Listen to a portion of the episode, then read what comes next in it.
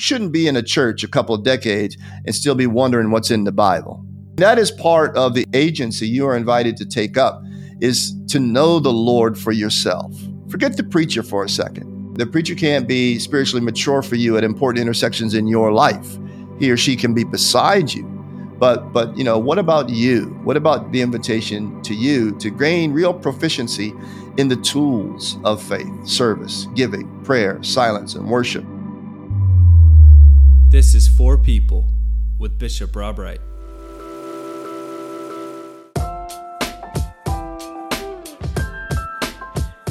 Welcome to For People with Bishop Rob Wright. I'm your host, Melissa Rao, and this is a conversation inspired by Bishop Wright's For Faith weekly devotion sent out every Friday. You can find a link to this week's For Faith and a link to subscribe in the episode's description. Good day, Bishop. Good morning. Well, uh, your devotion this week is called Mature. And honestly, it was a punch to the gut. I'm sure there are many listeners listening right now who've had the experience of wondering how the heck a particular passage or devotion or sermon wasn't meant for them at this point in time. Yeah. Gut punch. Yeah. So it's about maturity. Yep. And Christian maturity is something you speak a lot about. Yes. So before we get into it, I'm wondering yeah. if you just want to summarize broadly 1 Corinthians chapter 2 verses 1 through 12 and 13 through 16. because well, it's a lot. It's a lot. So why this? Why now? All the things. It's a it's a whole lot. You know, what I love about Paul uh, St. Paul is that Paul is talking to the church within the church. Paul realizes that uh, uh, everybody in the building uh, is not there uh, to pattern their life after Jesus Christ. He realizes that we're all in various stages. Yeah, he realizes that uh, some of us are, are there for lots of different kinds of reasons.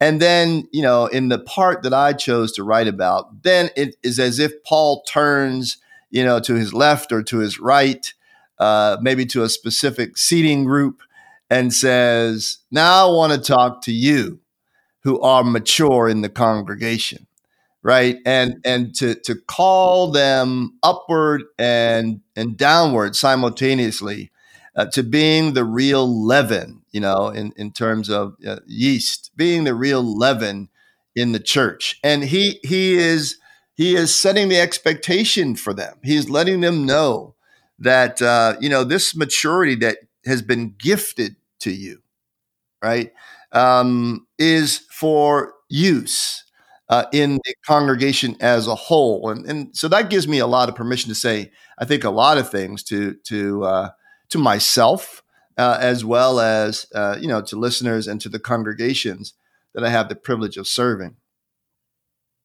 Well, you know, one of the things that strikes me about Paul is his um, uh, sometimes I wonder about what Paul means by maturity. And, and hear me out. I think I know.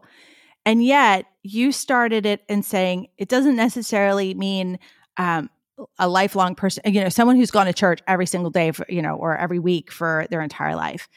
When Paul turns to the congregation and says, Now I want to talk to you, mature people, I wonder if that has anything to do with age, because I feel like age is something to do with it. And yet, I don't know that age grants wisdom. No, I mean, think about it like this. If I stood in my garage for 40 years, and does that make me a Cadillac? You know, probably not, right? That's so good. So, so, so, so, no. And I, I, think this is some people's strategy to Christian maturity, right? Is, is that, you know, and I meet a lot of people all the time and they tell me, well, I've been a member of this congregation for a long time and and they're what they're really sort of telling me sometimes when they tell me that is it's sort of back off, right? And and I look at it just the opposite and say, well, you know, if you've been here and exposed to the sacraments and and really taking seriously the Word of God and allowing the preached Word of God to um, to provide you with fodder for re- reflection and um, and repentance uh, and new life, and, and and if you've been contributing you know, out of your earthly treasure uh, to the upbuilding of this uh, spiritual way station wherever you find yourself in. then actually uh, you shouldn't have to tell me you've been somewhere for a long time, right? I, you should you should begin to say, well, because I have been here a long time, and because all these things have been you know part of my soul care, then I know some things. I'm able to manage loss. I'm able to tell truth in love. Uh, I'm able to to inspire others to generosity. Uh, my life should be shaped and look like service, etc. So, see, I come at it just the other way. Um, so, if we're in places for a long time and it's not just a club or a clique, but it's a church, then then it has this water uh, effect on stone. It should be making us more mature. It should be cutting away from us all the silliness uh, that the world wants to load up on us uh, being exposed to Jesus and his message and his life and teaching, death and resurrection, ought to be changing us. Um, I have met youngsters, uh, chronological, biological youngsters, who who blow me away with the things that they have said. And I have met, you know, uh, o- older folks, uh, folks, you know, up in my generation, uh, who sound like babies. Uh, and uh, you know, and and so you know, not to be disrespectful, not trying to be disrespectful, but I want to make the point is is that you know, youth uh, comes but once, but immaturity can last a lifetime. This is what Amen. we know. And yes, so indeed. and so I understand, and this is this is me, and I'm I'm willing to take the hit for it. I understand the invitation of God through the power of the Holy Spirit as a, a call for you and I to grow up in the full stature of Christ, right? Uh, think about it this way. In another place in First Corinthians, uh, Paul ends the whole chapter on love with the invitation to grow up. Right. And so so I think what we are talking about here, and by grow up, I think what we're talking about is the decentering of ourselves. And I think also what we're talking about, as I've said in the meditation, is uh, um, we're talking about a quality of relationship with God, right? So God is friend and Lord right? I, I think so. That's one. Which so so if I asked you about a longtime friend, you would tell me lots about your friend. And so, how is it that we sit in churches for decades and can barely say a word or two about a friend, right? So we, we're, we're we're not articulate, and and articulate has you know being articulate about something uh, points to some um, deficit in maturity uh, or clarity. I, I, think so. But also, I think what we're talking about is a, a certain proficiency in the tools of the faith. You shouldn't be in a church a couple of decades and still be wondering what's in the Bible, right? You should have had. You, I mean, that is part of the agency. Agency you are invited to take up is to know the Lord for yourself. Forget the preacher for a second, right? You know, you can, the preacher can't go to heaven or hell for you, right? Uh, the, the preacher can't be spiritually mature for you at important intersections in your life. He or she can be beside you. But but you know, what about you? What about the invitation to you to gain real proficiency in the tools of faith, service, giving, prayer, silence, and worship? I mean, they they are the absolute basics. And I just, you know, I'm getting old now, and I'm getting cranky. I just don't buy we're busy right? You know, the average American watches more than five hours of television. Uh, so I know that we have time. I don't buy it. I know we have audiobooks. I know that we're in the car. I know. So I just I don't buy it. I think what we've got to be able to just name is is that we haven't prioritized things. And this is no condemnation for me. I mean, who am I? But this is an invitation from a fellow traveler, right? That what the world needs is people who are mature in terms of their faith, who have a, a real sense of Jesus's ministry. And wherever we are find ourselves at the, you know, in the boardroom, uh, in the courtroom, uh, you know, in the bedroom, in the classroom, wherever we find ourselves, it will all be made better if you and I are a little bit more mature in our following of Jesus Christ. And so I think Paul is clear. Uh, and I think that I want to be clear. You know, I want to be I want to be gentle in the correction, but I think the correction is for all of us. Well, on that note, uh, we're going to be right back after a short break. Hi, listeners. Thank you for listening to For People, a space of digital evangelism. You can keep up with us on Instagram and Facebook at Bishop Rob Wright. And now back to For People. Welcome back to For People. Uh, Bishop, you know, one of the things that I was really grateful for in your devotion is kind of the end. Um, it, you talk about at the end of it, spiritual maturity finishes with an audacious clarity of gratitude. Yeah. And I wonder if that has anything to do with the, the ability to integrate what we're hearing, what we're seeing, what we're learning, what we're reading about God into the ways that we're living and you know because I, I you know I, I just feel like integration is so important and it's something we miss. And yet for the first time in my life i can finally realize that holy crap i'm actually i'm actually getting this stuff. Yeah. And damn it's hard. Right right. I yeah, think it, it is hard. i'm not there yet. I mean i've got a long ways to go right? Um and yet I I think for the first time because of the choices I'm making intentionally and consciously it's so because of where I'm rooted and grounded in my faith. And so what do you think about integration?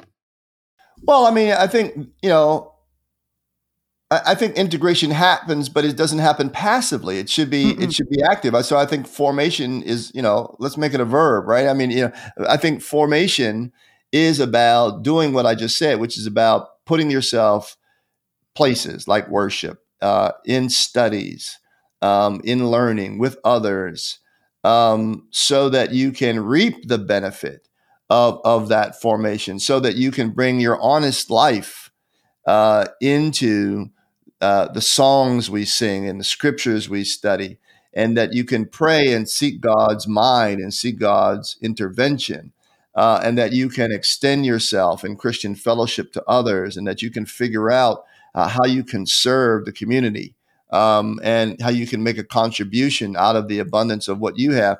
Yeah, I, I think that these are all active steps. You know, I continue to to um, to commend you know that old time tested uh, book richard foster the celebration of discipline that goes through each of these practices uh, and it's really a great gift to people to begin to understand. And and so, look, I think that one of the things that maturity is all about, right, uh, is about making choices, making choices based on what we say uh, is uh, the most important thing in our life, right?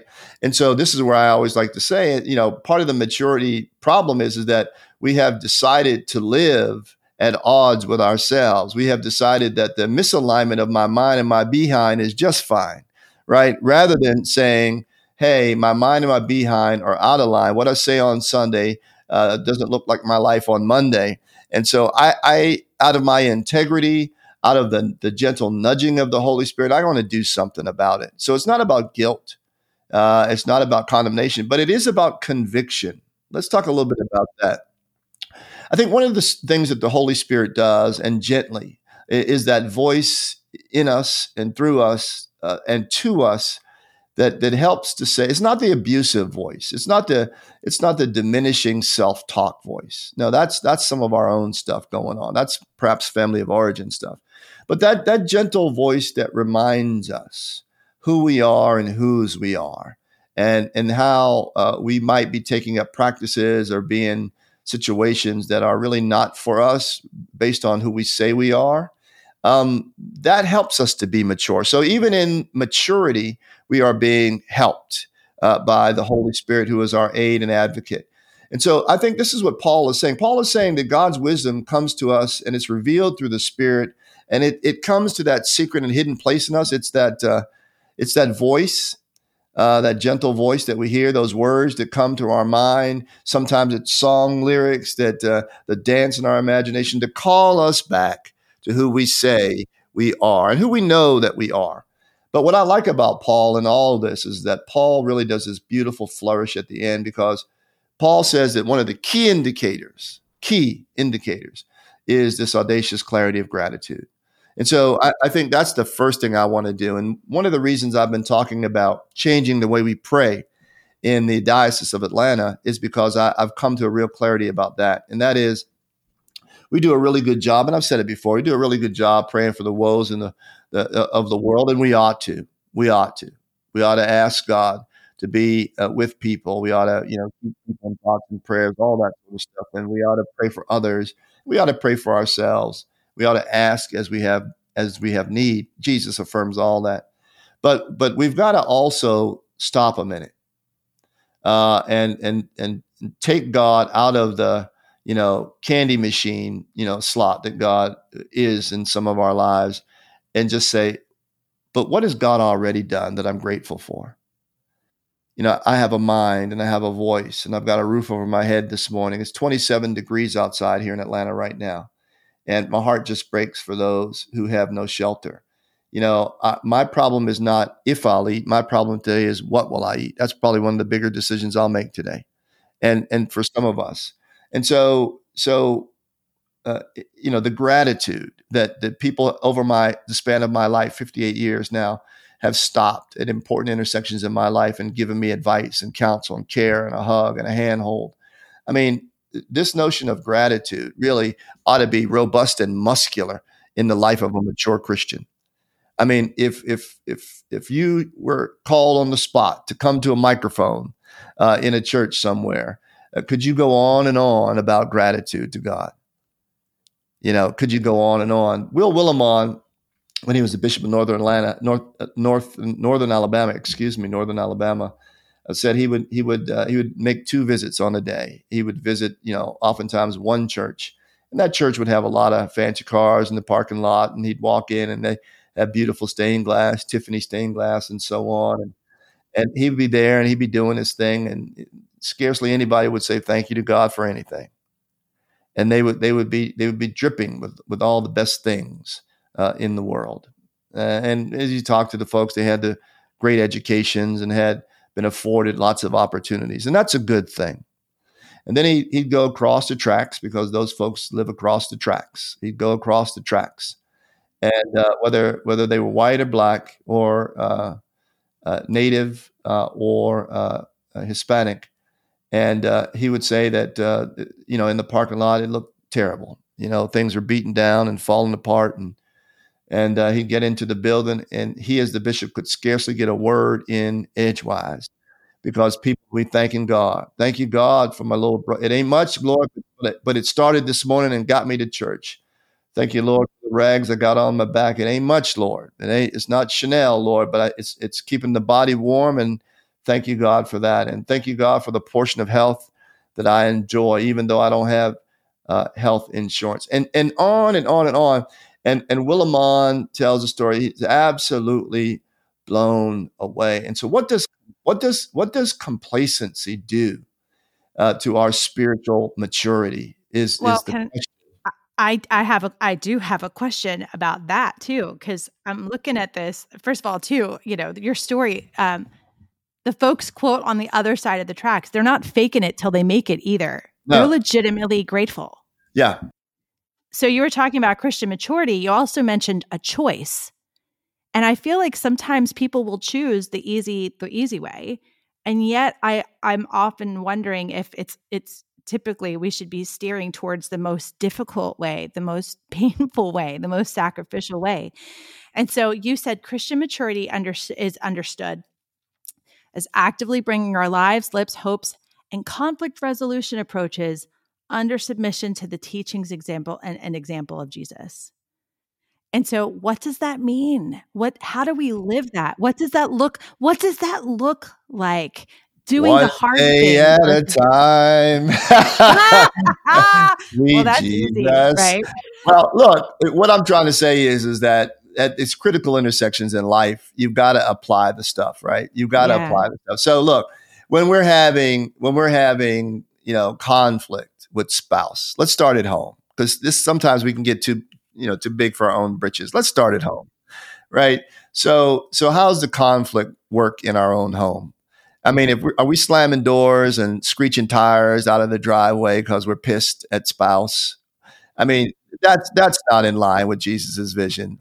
Uh, we ought to figure that out. That's some other version of conflict resolution. That's not the conflict aversion that we. That's not the conflict resolution. That is conflict aversion. That's not the conflict uh, uh, resolution uh, that we're invited to. I mean, so let's start simply there. Um, you know, do we stonewall people? Um, you know, d- do we have the capacity to listen when when we're at fault? Or do we stonewall people with our own fragility? Um, you know, or can we can we sit with people and say, "Hey, look, I missed the mark. I, am sure I have.